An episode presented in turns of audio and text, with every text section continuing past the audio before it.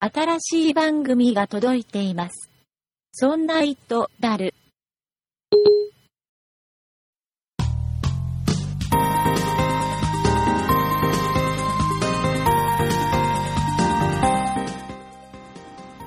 そんな一途だる第26回お送りいたしますのは岩田と酒井です。よろしくお願いします。よろしくお願いします。いやー、2週間ぶりの配信となりまして、あそうなってしまいましたね。ねえ、ええ。これ一重にあの私のね、仕事の都合で、あああ、の、収録できずということで、ちょっと岩田さんお忙しかったんですね。申し訳ありませんでし。でしたた。配信できなくてね、あの、まあ、今後、あの、頑張って毎週配信やっていきますからね、はいえーぜひよろしくお願いします。お願いいたします。この2週間ってとにかくあれですよね、西日本とか関東もそうでしたけど、梅雨明けから急激にね、猛暑の連続と。あ、そうですね。暑くなって、今また涼しくなってみたいな感じですかね。はい。収録しているのは今日は7月19日。 20日になりましたかね。あ20日になりましたねはいなっちゃいました。ね。今そうなんですよね、涼しくなっちゃってね。はこい。んだけあの、気温の変化があるとね、私の職場とか、あと身内とかね、結構周りでも体調崩す人、結構多くて。はい。体調崩しましたよ。あ、酒井さんもやっぱり体調崩しちゃいました。崩しました ね。忙しさと暑さでちょっとね、やられてしまいました。やっぱりこの時期というかね、まあ夏って本当にこれから本番ですからね。うんそうなんですね。もうあうの、ん私の中では秋なんですけど、 暑いのを早通り越しちゃったので。今年はあれですよ、NASA も言ってますよ。とにかくひたすら暑くなるぞっつってね。あ、そんな、NASA までそんなこと言ってるんですか、うん。こああ、そうですか。れ、聞いてる皆さんもね、くれぐれも、あうの、ん体調にはぜひ気をつけてくださいね。ですね。うん。はい。そうそう、夏場っていうとですね、ああのー、何かとスマホとか持ってこう水場に近づく機会って多いと思うんですよ。あ、ああ、そうですね。はい。あのみんなはそうだと思います。あそっかそっか、酒井さんそうか。 あ、そうですね。あ、そううか。んでも私もろくろ使うときは水触るな。あ、さえすえが。はい。そうですね。水場、近づきますね。うん。あの、お家とかにいても、やっぱり暑いとね、顔を豪快にあの、洗面所で洗ったりとか。ああ、いいですね。でね、僕、昔やっちゃったことがあるんですけど、はい。スマートフォンをね、ぼちゃんって水没させたことがあって、ええ、そんな、今のところまだ、酒井さん、そういう経験はないですかないですね。ないですかやっちゃってないですね。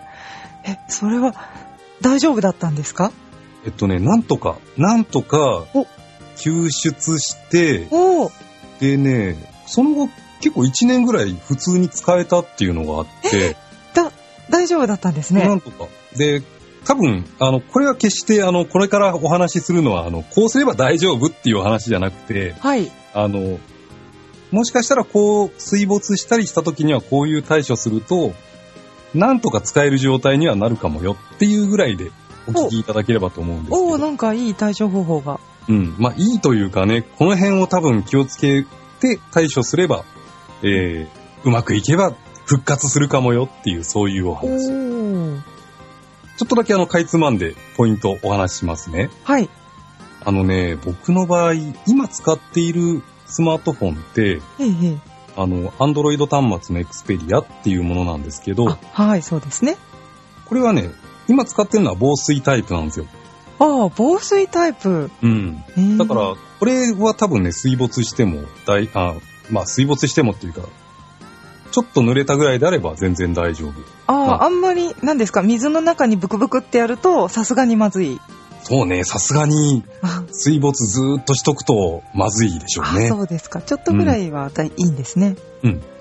で、昔使っていたい、以前のエクスペリア端末。うん。これがね、防水タイプじゃない携帯だったんです。はい、はい。なんか一般的にはその方が多そうな気がし多ます。分多いと思いますね。えええで、洗面所で、え、はい。こう、まあ、夏場、顔洗ってて、うん で、携帯を洗面所の縁に置いてたんですよ。ああ、怖い。で、ザーッと顔洗ってた時、なんかの表紙でね、ストーンと落ちて、あー結構被ってました。 ジャーっあーそうですて。か。うんでね、まず、ポイントその1、はい。 慌てずに、慌てますよ。慌てずにすぐ、携帯を自ら離す。はい、はい。あの、救出。これ、僕もそうだったんですけど、はい。あまりにもびっくりして、しばらくね、見つめちゃうんですよ。ああ、その光景をね。うん。あー、ああ、ジャブジャブジャブジャブジャブって。そうそう。でもね、もう、ほんとね、一刻も早く救出してください。ああ、そうです、ね。とにかく取り出す。はい。それで、やっぱりね、水かぶっちゃうと、やっぱり、もう携帯すぐ電源落ちちゃいました。落ちてしまいました。自動で落ちるんですか自動なのかな多分自動なんだと思います。やっぱり水かぶっちゃって。ほうほうほうほうほうほう。で、これでもね、多分、えっ、と、水没した後に、電源が落ちなくても、はい。携帯を救出した後、やっぱり電源は落とした方がいいですね。ああ、やっやぱっぱりり、ね。ショートしちゃうっていうか。うん、全くそう。だからね、すぐにまず電源を落とすっていうのと、ええ。あの、ブンブン振ったりせずに、そーっと、あの、揺らしたりもせず、あーそーっとタオルで水を拭き取る。はい。で、えっと、これ iPhone とかだとできないと思うんですけれど、えーは電池パックを取り出したりとか、あ。ああ、うん。これあの、Android 端末ならではだと思うんでうすけど、ん。取り外せない。とにかくね、全部取り外せるだけまず、取り外せる機種の場合には取り外しちゃう。はいはい。そーっとね、そーっと、あの、揺れたり、あの、揺らしたりとかしない。ああ、でも焦りそうですね。焦りそうでしょう。これがね、うんドキドキしながら結構手震えながらでしたよ、僕。しかも対処法を調べたいのに、うん。その iPhone では調べられ ない わけですそよね。うですね。そうそう。だからね、これ聞いていただいた皆さんね、えーっと、こういう手順でやればとりあえず、はい。っひとまずは、やれる限りは尽くせるぞってていうのをうんうんうねんうん。感じていただければはい。と。えーっと、SD カードを抜いたりとかね、は SIM カードを抜いたりだとか、あ、はい。あとは、僕の Android 端末もそうでしたけど、ワンセグ機能とかついてると、ええ。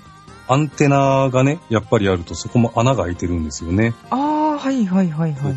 だからやっぱり水がどっから入ってるかわからないから、はとにかく乾かすっていう意味で、あ、はい。外すもの外して拭く拭いて、はい。で、例えば、えっと、マイクの端子とか、ほ。そうういう穴のあるところには、こうはいティッシュで小よりでこう、ゆっくりそーっとそーっとね、おー。水を拭き取るわけです。はい。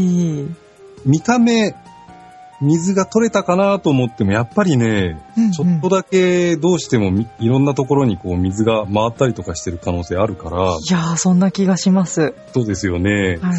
だからね、とりあえず僕も、まずジップロック探したんですよ。これ正しいかどうかわかんないけど、とりあえずこれ僕の場合にはこうしましたって話ですけどね。ほう、ジップロック。ジップロック。ジップロックは、あのー、袋の方のジップロックですかあ、そうです。はいはい。密封でできるやつですね、袋になうっんうて。んうんで、そこに本体と、はい。なんかいろんなパーツと、その外したパーツとか入れてほう、さらに、お菓子の袋の中にある乾燥剤とかをね、 ああ。集めて、 はい。あ、3つ4つ入れたかなそのジップロック。えっ、と、1日ぐらい置きました。はい。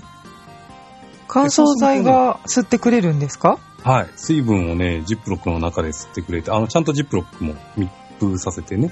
おーで、そうすると水分が、あの、翌日には飛んでて。ええで、恐る恐るですけど、はい。電源を入れたところ、はい。なんとか復活したんですよ。あ、その乾燥をさすのは1日でいいんですね。とりあえず拭ける限り拭いて、僕は1日、えー、置いときました。あー念のそたうめ。ですか。はいうん。で、この、復活させた後ね、はい。その1年弱ぐらい使えてたんですよね。あの、携帯機種変更するまで。はいはいはい。ああ、もうなんか急に落ちたりすることなく、うん、特になかったであすーね。そうですか。データも消えたりとか。データもね、消えてなかったであ、す。そうですか。じゃあ、あれですね。す何ですか手当てが良かったというか。あそうそうそう。だからこれ、あの、決して、これだから、えっと、ほ保証できるというか、この方法で確実に復活しますってわけじゃないんですけれど、はいはい。あの、慌てず、適切にうん。対処すれば、なんとか復活させることもできますよと。うん。うん。できるかもよっていうところをご紹介。ああ、そうなんですね。はい。いやー、怖いなー。まあ、とにかくね、水に落とさないことですね。まあ、第一はそれですよね。 そうそうそう。でもやっぱりなんか雨降ってて、うん。水たまりに落としちゃうとか、うん。ありがちですよね。プールに落とすってのはそうまあ、よっぽど気をつけうてん。 うんれば、そうないかもしれないけど。まあ特にあとは、海とか、は いその塩水とかだとさすがにやっぱり、あ水を乾燥させてもね、不純物とかがすごくありますからあ、ね。そうですね。確かに。やれる限りは尽くしつつ、でも、うんあのちゃんとね、あの、携帯のショップのところに、あの、持ち込んでいただければ、多分、あの、安心サポートパックとかいろいろ各キャリアさんありますからええね、ええええ、そうですね。えっ、と、やれる限り尽くした上で、あの、ショップさんにね、ご相談なさるのが、あの、よろしいかなと思います。そうですね。うんああ、そうですか。ちょっとじゃあ、頭の隅に入れとかないといけないですね、これは。そうですね。いざという時にいつ何が起こるかわかりませんからね。ですね。うん。さて、あの、オープニング長くなりましたけれど、ええ、今日本編ではですね、はい。いろいろ iPhone の新機種についてなんやかんや噂のお話が出てきてますので、ああ、秋に出るかもしれないと言われてる。えーまさしくはいはい。現時点の iPhone の新機種の噂について、ほ少し雑談を繰り広げたいと思います。はーい。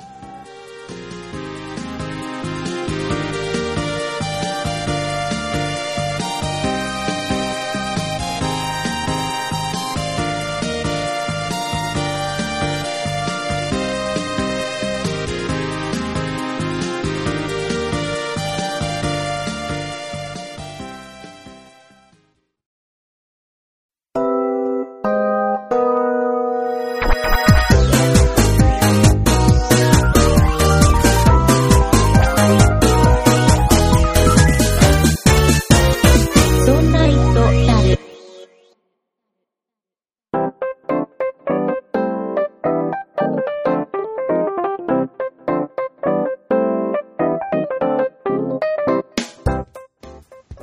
それでははい。本編元気よく参りましょう。はい。 iPhone のうんうん。新機種が、さっきも酒井さん少し言われてた通り、はい。この秋出るんじゃないかっていう噂話がいろいろ出てきてますよね。そうですね。いろんなとこで噂されてますね。僕、iOS の端末で言うと、はい。 iPad の Wi-Fi モデルと、 iPad 2。あ、そうです。iPad 2の Wi-Fi モデルと、はい。あと iPod Touch を持っていて、はいはい。 iPhone は持ってないんですよね。そうですね Android ね。はい。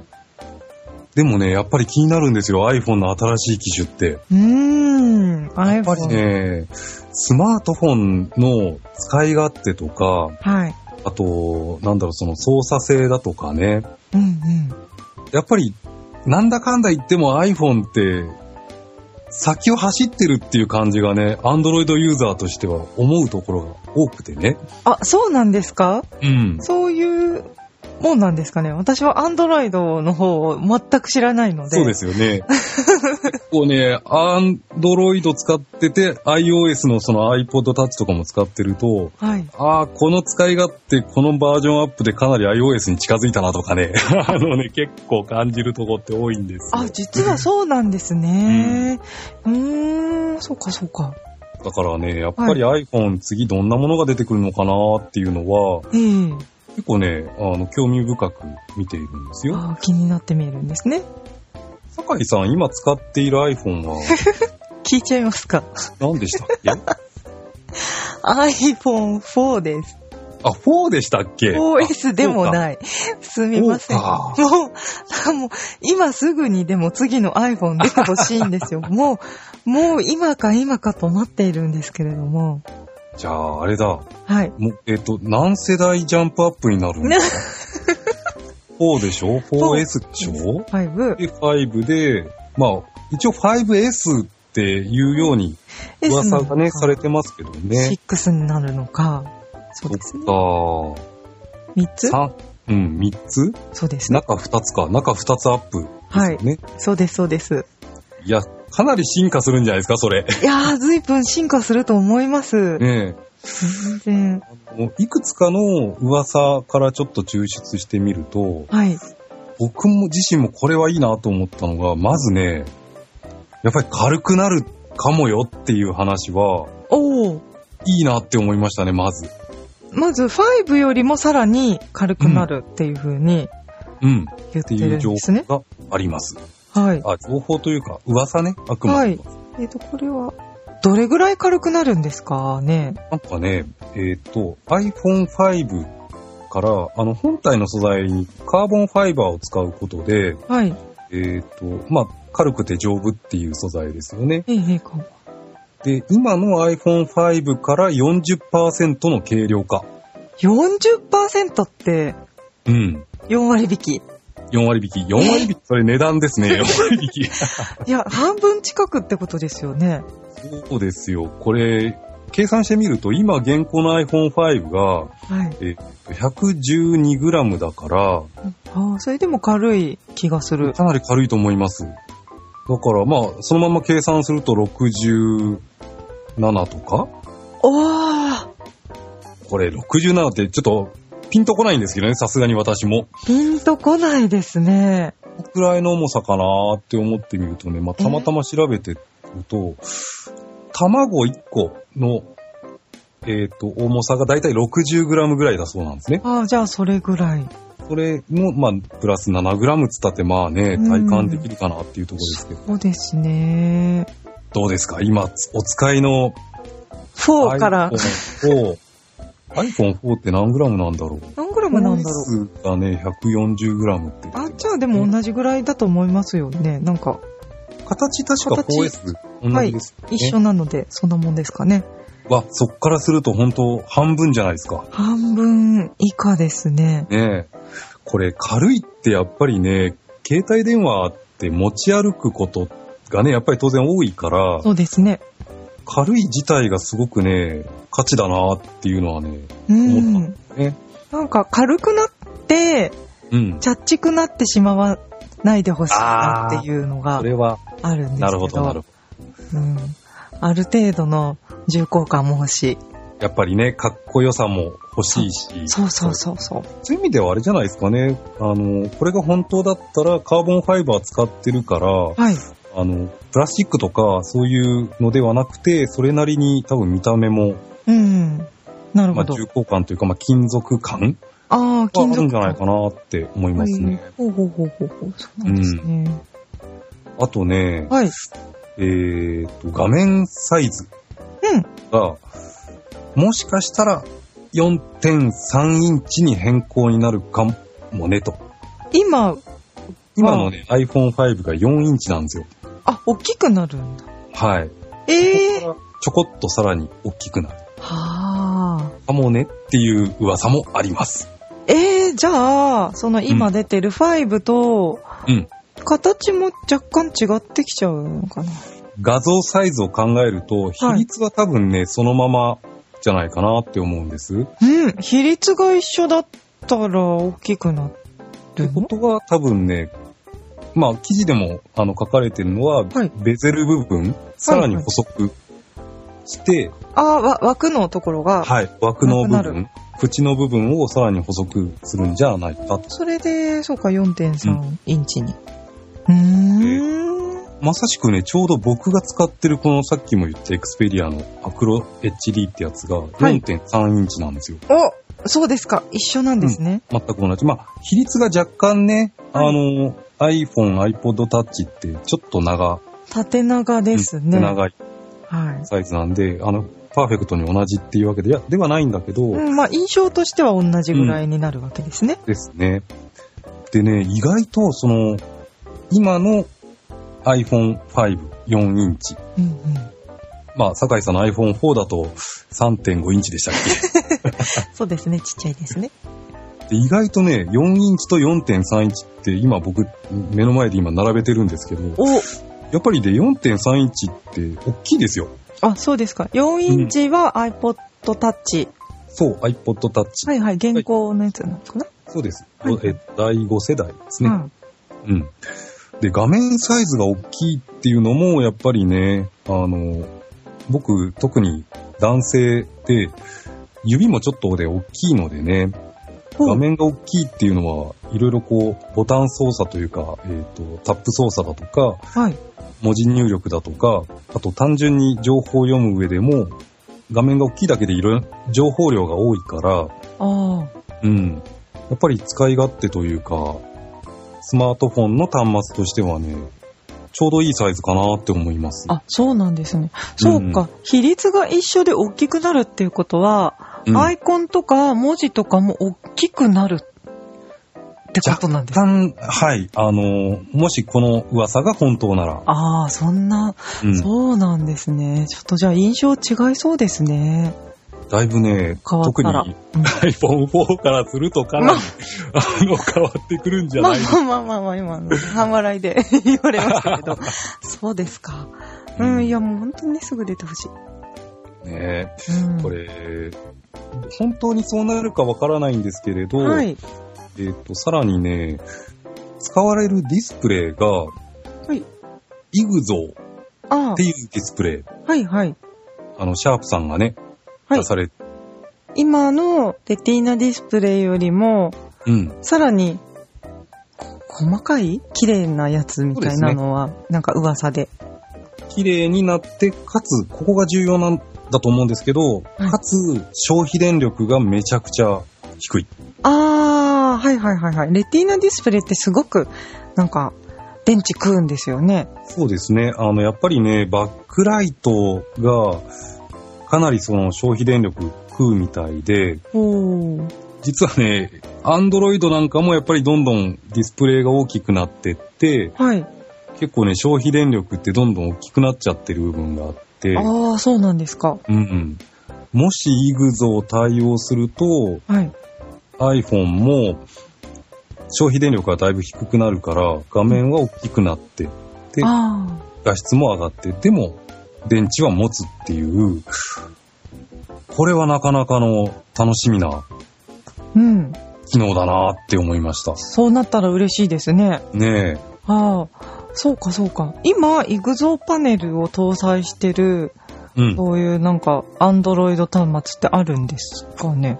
うん。シャープのアクオスフォンシリーズっていうところで採用されてるみたいですね。ああ、そうなんですね。うん。じゃあもう出てるのもあるはい。あここでちょっとね、じゃあ iPhone に本当に搭載されるかっていうところは、個人的にはちょっとどうかなっていう疑問は持っていてあ、、ほうほうほう、と言いますとやっぱり Apple の部品調達の仕方っていうのを考えると、はい。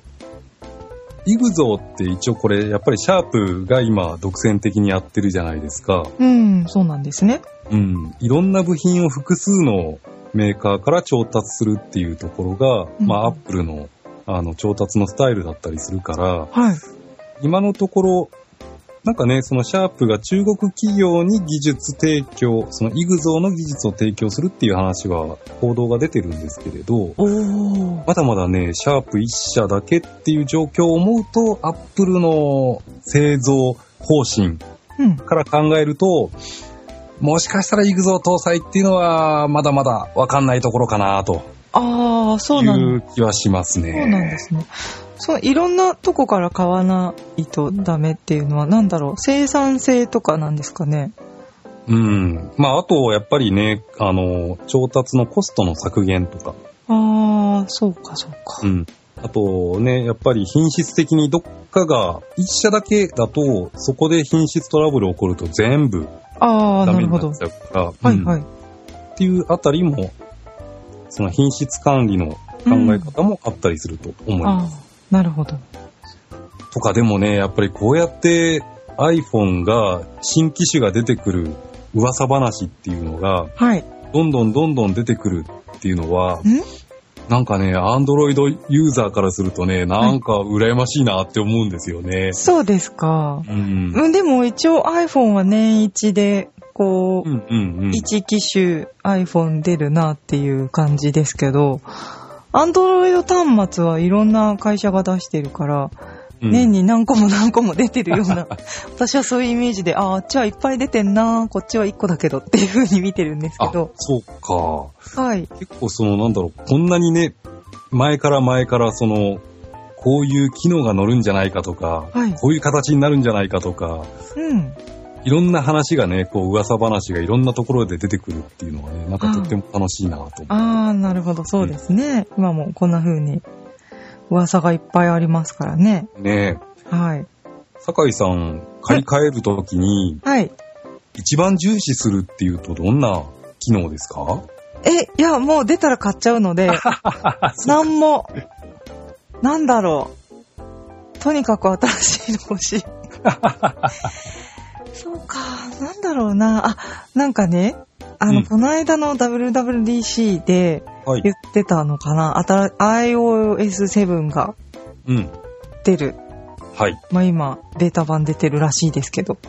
はい。って言って、その中の関連した話で、写真のアプリほう。が、なんかいろんなフィルターがつくっていう情報があって、うんその何ですかね、今私だとインスタグラムっていうアプリを使ってるんですけど、カメラのアプリを使ってるんですけど、なんか渋い感じの写真を撮れたりするんですよ。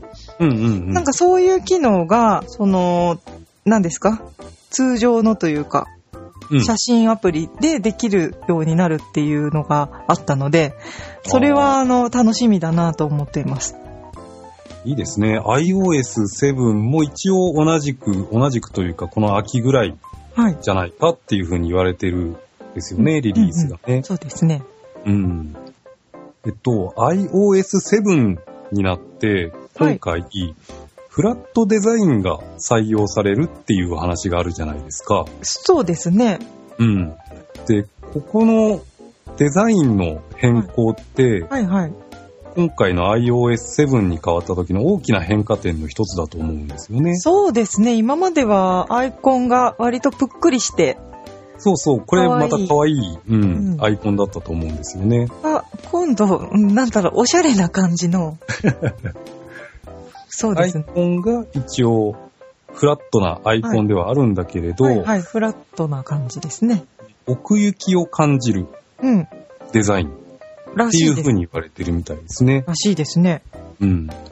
まあ僕も、えっ、と、iOS7 の開発者向けの OS っていうのは入れていないですから、はこれい。でも楽しみだなって思ってますね。そうですね。なんか、浮いて見えるんですかどういう風に見えるんだろう楽しみです。ねえどんな風に見えるんでしょうね。はい楽しみですね。アイコンが浮いて、さらに奥に背景があるっていう感じなのかなっていうのを想像してるんですけど、うんう。うんん、だからまあフラットデザインだけど、ただのフラットじゃないっていうところが、うん。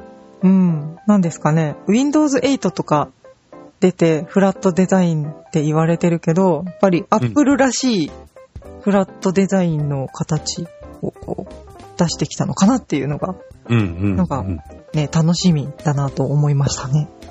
この辺がね、やっぱりこう、いろいろこのアップルのこの iPhone の売り上げとかもね、はい。一時期の勢いが減ってきた、うん。勢いが少なくなってきたっていうふうに言われるんですけれど、あやっぱりね、それは最初はみんなわーっと買うから、ー、はい。一巡したんだと思うんですよね。逆にみんな持ってるから、そうそう。売れないんだと思うんです。 そうなりますよね。はい。今だって電車に乗ると、多いもん。ほぼ iPhone、iPad ですよ。多いですよいいね。ですよ。だから今回のこの OS、iOS7 への変更っていうのと、うんこの秋に本当に出るのか、まあ一部の記事によっては年末にずれ込むぞっていうなんか話もあるようですけれど。困る困る、困る困る。これもね、秋に噂話の一つなんですけどね。気に出てくれないと困る。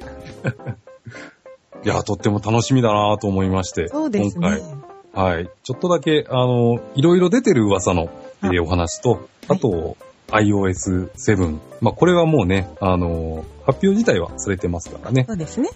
うん。はい岩田さんは、もし出たら買わないです かいやまあー、でも今しね、 これとっても悩みますね。ですよね。あ、でも、うん iPod Touch を iOS7 にはする。あ、それは、うん。あの、アップグレードは、あの、リリースされたら、結構多分すぐすると思いまあ、す。そうなんですね。じゃあ、うんそっちでちょっと OS を楽しんでっていう感じになるんですかね。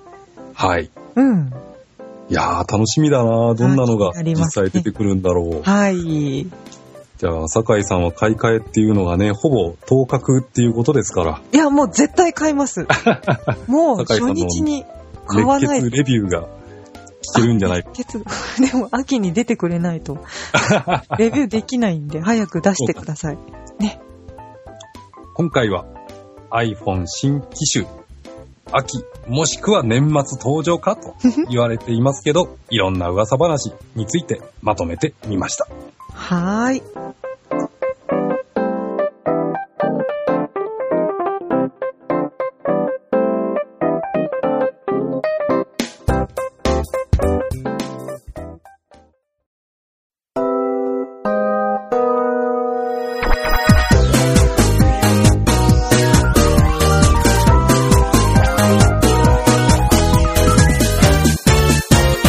そんな糸だる。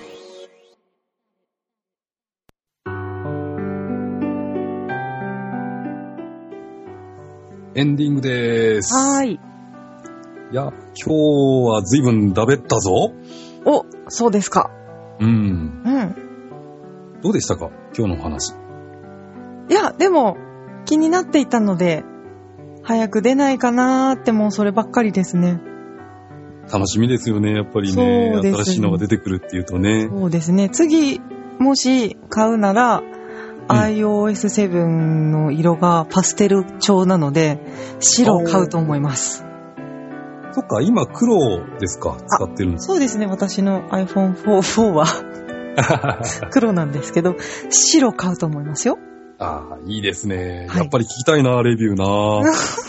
秋に出てくるのないかな、やっぱりな。うん妄想が広がりますね。えはい。ええーと、お便りをいただいておりますので、はいご紹介します。はい。では、ラジオネーム、つかぴさんからいただきました。ありがとうございまありがすとう。ございます。岩田さんの初回なので、いつもは3倍速で聞いていますが、今朝は当倍です。アンドロイドなネタにも期待しています。とても聞きやすかったです。酒井さんのリードも良かったです。酒井さん立派になりましたね。拍手というメッセージをいただきました。いやー、ありがとうございます。 ありがとうございまます。あら。すごいな、でも、いつも3倍速で聞いてるっていうところにちょっと僕はびっくりしましたけどね。え3倍速で聞けるアプリってありましたっけねえ。僕もでも1.5倍速とかでは聞くけど、3倍速か。倍速までですね。ねえ。 3倍って。いや、でもね、本当にありがとうございます。あの、アンドロイドのネタもね、僕も準備しますし。あ、そうですね。はい。全然知らない世界なの で、ぜひぜひ。酒井さんのリードも良かったですって。あら、いっぱいになりましたねって。ねえ。これはもう初回から聞いていただいてた方でしょうかね。もうね、いや、うん、最初の頃はね、あの、汗だらだらでしたよ。私今まさにね、あ、そうですか 汗。だらだらで。そうですね。あの、手汗がひどかったです。あの、本当に僕自身も、はいまあ、まだまだ本当にポッドキャスターっていう意味では、え駆け出しですから、え、もうね、そうですね。これね、本当まだまだ本当にパートナーという意味では、酒井さんと一緒に始めたばっかりなところでもあるんですけど、はい、まだ2回目です。ね、でも、本当ね、対応力素晴らしいんでね、もう立派になりましたって、私が言うのはおこがましいですけど、スカピさん、同感 です。あとね、とても聞きやすかったですっていうのが実はね、結構僕嬉しかったですね。 そうですね、本当うに。ん。はい、こういう意見は非常に嬉しいですね。嬉しいですね。本当はい元気になりますからね。そあうでの、すね引き続きぜひぜひ応援よろしくお願いしますよろねし。くお願いいたします。それでは、その告知を酒井さんお願いいたします。はい。そんなイットダルでは皆様からのご意見やご感想などのお便りを募集しております。e メールのアドレスはそんな it.0438.jp つづりの方は sonnait. 数字で 0438.jp です。また、そんないプロジェクトではツイッターをやっております。ツイッターのアカウントはそんない p sonnaip プロジェクトの p がついております。こちらのアカウントでは、そんないプロジェクトの配信情報などをつぶやいております。ツイッターをやっていて、まだそんないプロジェクトをフォローしてない方は、ぜひぜひフォローをお願いいたします。そして、そんないプロジェクトには公式ホームページがございます。ホームページの URL は、そんない .com、sonnai.com となっております。こちらのページからは、そんないプロジェクトが配信している5番組すべてお聞きいただけます。また、そんないとダルのページに飛んでいただきますと、メールの投稿フォームがございますので、こちらからもメッセージをお願いいたします。さらに、そんないプロジェクトのリーダー、竹内さんが YouTube のチャンネルをやっております。こちらのチャンネルはすべて小文字で、そんない竹内、sonnaitakeuchi で検索してください。こちらからは竹内さんのレビュー動画などを配信しておりますので、ぜひこちらのチャンネルのご登録もお願いいたします。そしてですね、あのーここで一つお知らせがあるんですけれども、はい。ホームページの方で、あのー、そんないプロジェクトの新メンバーの募集をずっとしていたんですけれども、うん。えーっと、ここでですね、とりあえずの締め切りとさせていただきます。はいし。ばらくやってましたけどね。そうですね、結構やってましたけれども、はい。うあん。のはい、今まであのご応募いただいた方は、あの、ありがとうございました。あの、順ありがとうござ次い、ます。はい、順次、竹内さんの方からですね、あの、連絡をしてまいりますので、あの、もうしばらく お待ちください。はい。ありがとうございます。はい。いやー、ほんと冒頭に言いましたけどね、夏本番っていうのはもうこれからですから、あー、そうですね、気が遠くなりますけれども、酒井さんはね、職場は本当暑いと思いますけどね。はーい、しはい、工房が灼熱ですけれども、まあね、なんとか。